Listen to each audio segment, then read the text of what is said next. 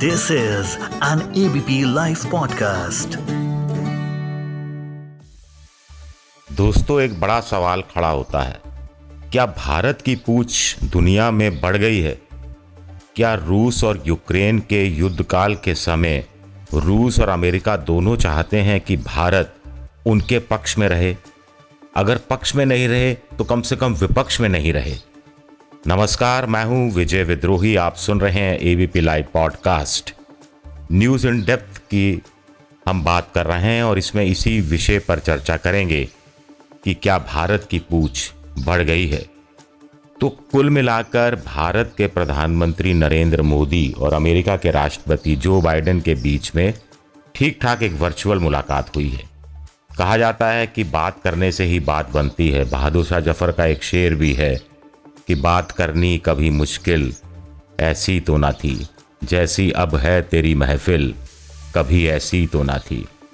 तो भारत और अमेरिका के बीच पिछले एक डेढ़ महीने से लग रहा था कि कुछ खटास आ रही है रूस को लेकर, यूक्रेन के युद्ध को लेकर, जो संयुक्त राष्ट्र में प्रस्ताव पेश करता था अमेरिका और नाटो के देश। भारत उसमें गैर मौजूद रहता था, वोटिंग में हिस्सा नहीं लेता था।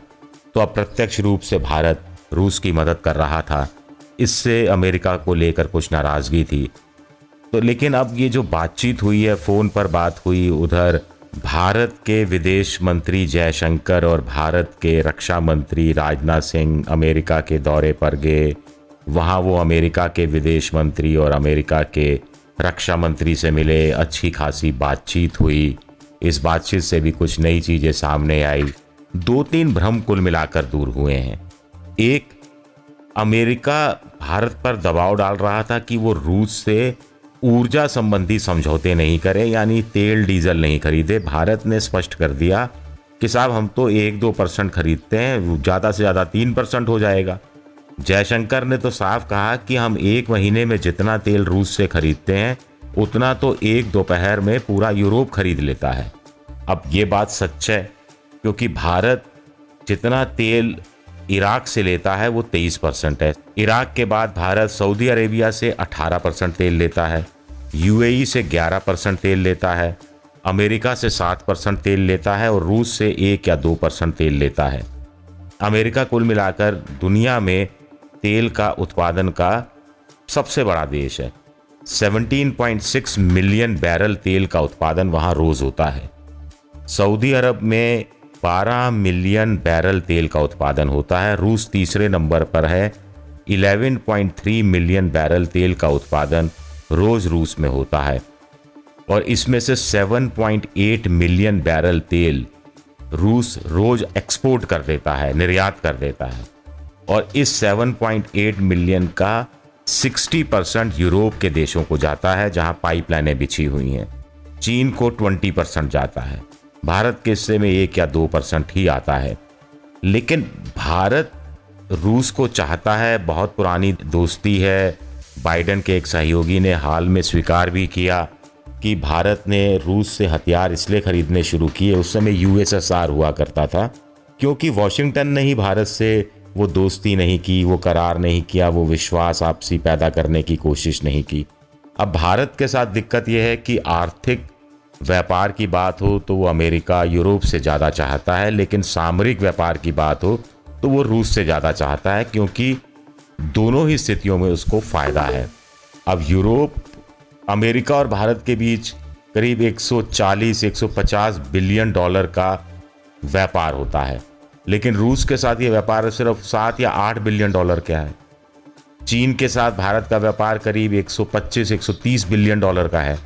तो आप समझ सकते हैं कि भारत और रूस के बीच व्यापार की दृष्टि से कितने कम समझौते हुए हैं। जो भी बड़ी बातें हुई हैं, वो हथियार को लेकर हुई हैं।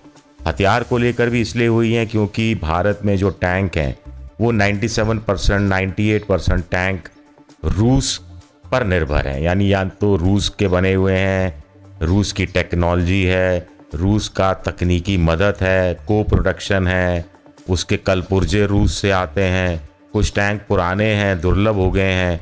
अब दुनिया में कहीं इस तरह के टैंक नहीं मिलते, लेकिन ये टैंक ख़राब हो जाते हैं तो इसके पुर्जे, कल पुर्जे सिर्फ़ रूस से ही भारत को मिल पाते हैं।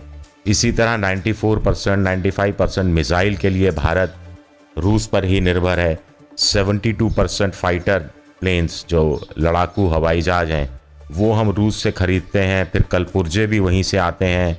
अब जैसे मिग जहाज़ की सीरीज़ है बहुत पुरानी सीरीज़ है तीस चालीस साल से भारत की वायुसेना के पास ये मिग जहाज़ों की सीरीज़ है।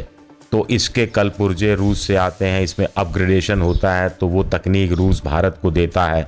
उधर अमेरिका के साथ दिक्कत यह है कि अमेरिका के हथियार बड़े महँगे हैं और अमेरिका तकनीक का हस्तांतरण नहीं करता यानी वो तकनीक नहीं, नहीं देता। भारत में दोनों के जो मिसाइल हैं मान लीजिए या फिर जहाज़ हैं, या सबमरीन हैं, पनडुब्बी हैं, या फिर कोई दूसरा जो नौसेना के बेड़े के जो जहाज़ हैं, वो भारत अमेरिका से ले भी ले तो अमेरिका भारत को उसकी तकनीक नहीं देगा। यानी वो भारत में बनने शुरू नहीं होंगे, लेकिन रूस के साथ ऐसा नहीं है, यूरोप के देशों के साथ ऐसा नहीं है। कुछ जहाज़ भारत आयात कर लेता है और कुछ जहाज़ मिलकर बनते हैं कुछ जहाज़ हिंदुस्तान के अंदर जो देश जहाज़ सप्लाई करता है, वो असेंबल करके देता है। तो आप ये चीज़ भी समझने की कोशिश कीजिए। अब भारत की ज़रूरत अमेरिका को ज़्यादा है या अमेरिका को भारत की ज़रूरत ज़्यादा है? भारत को रूस की ज़रूरत ज़्यादा है या रूस को भारत की ज़रूरत क्या है?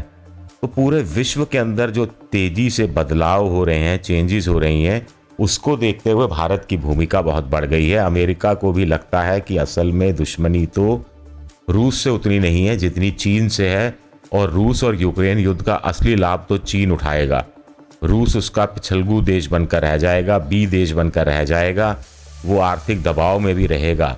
और चीन फिर रूस के साथ मिलकर दुनिया भर में दादागिरी करेगा इंडो पैसिफिक में ख़ास तौर से दादागिरी करेगा। और इसका काउंटर करने के लिए अमेरिका को भारत की सख्त मदद की ज़रूरत है। क्वाड देशों का सम्मेलन अगले महीने जापान में हो ही रहा है। यानी चार देश हैं इसमें, जापान है, ऑस्ट्रेलिया है, भारत है और अमेरिका है। और चीन की घेरेबंदी के लिए अमेरिका ने क्वाड बनाया है। तो चीन भी बड़ी उत्सुकता से क्वाड को देख रहा है और अमेरिका भी चीन को घेरने के लिहाज से भारत और रूस के बीच के संबंधों को देख रहा है। लिहाजा अमेरिका भी भारत को ज़्यादा छेड़ना नहीं चाहता।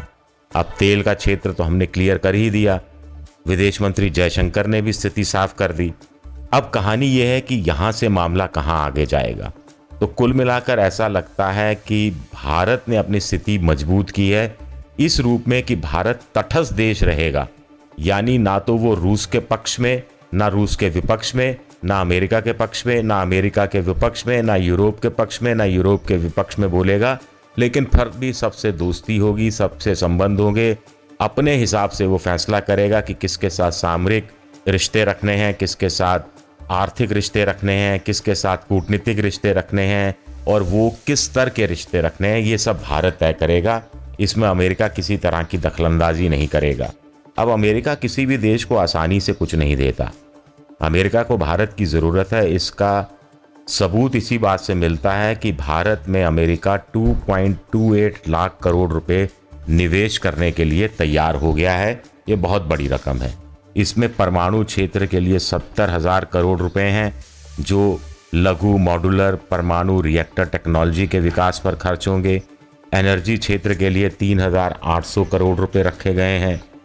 यहाँ तक कि जो सोलर पावर प्लांट हैं। उसके लिए भी 3,800 करोड़ रुपया अमेरिका खर्च करेगा। अंतरिक्ष क्षेत्र में सहयोग के लिए अड़तीस हज़ार करोड़ रुपया खर्च करेगा। क्लाइमेट चेंज के लिए और क्लीन एनर्जी के लिए पंद्रह हज़ार करोड़ रुपया अमेरिका खर्च करेगा। तो ये भारत के लिहाज से भी बड़ी बात है। अब देखना होगा कि आगे ये रिश्ते और कितने प्रगाढ़ होते हैं या चीन की घेराबंदी करने में भारत अमेरिका की कितनी मदद कर पाता है। और रूस इससे कितना नाराज़ होता है या कितना नाराज़ नहीं होता है और उसका भारत और रूस के रिश्तों पर क्या फ़र्क पड़ता है। अब अपने दोस्त विजय विद्रोही को इजाज़त दीजिए और सुनते रहिए एबीपी लाइव पॉडकास्ट अगले हफ़्ते फिर मिलेंगे न्यूज़ इन डेथ में किसी नए विषय के साथ। शुक्रिया आपका। बहुत बहुत शुक्रिया। फ़िज़िकल डिस्टेंसिंग के टाइम पे न्यूज़ डिस्टेंसिंग मत करो। डाउनलोड करो एबीपी लाइव ऐप और जानते रहो।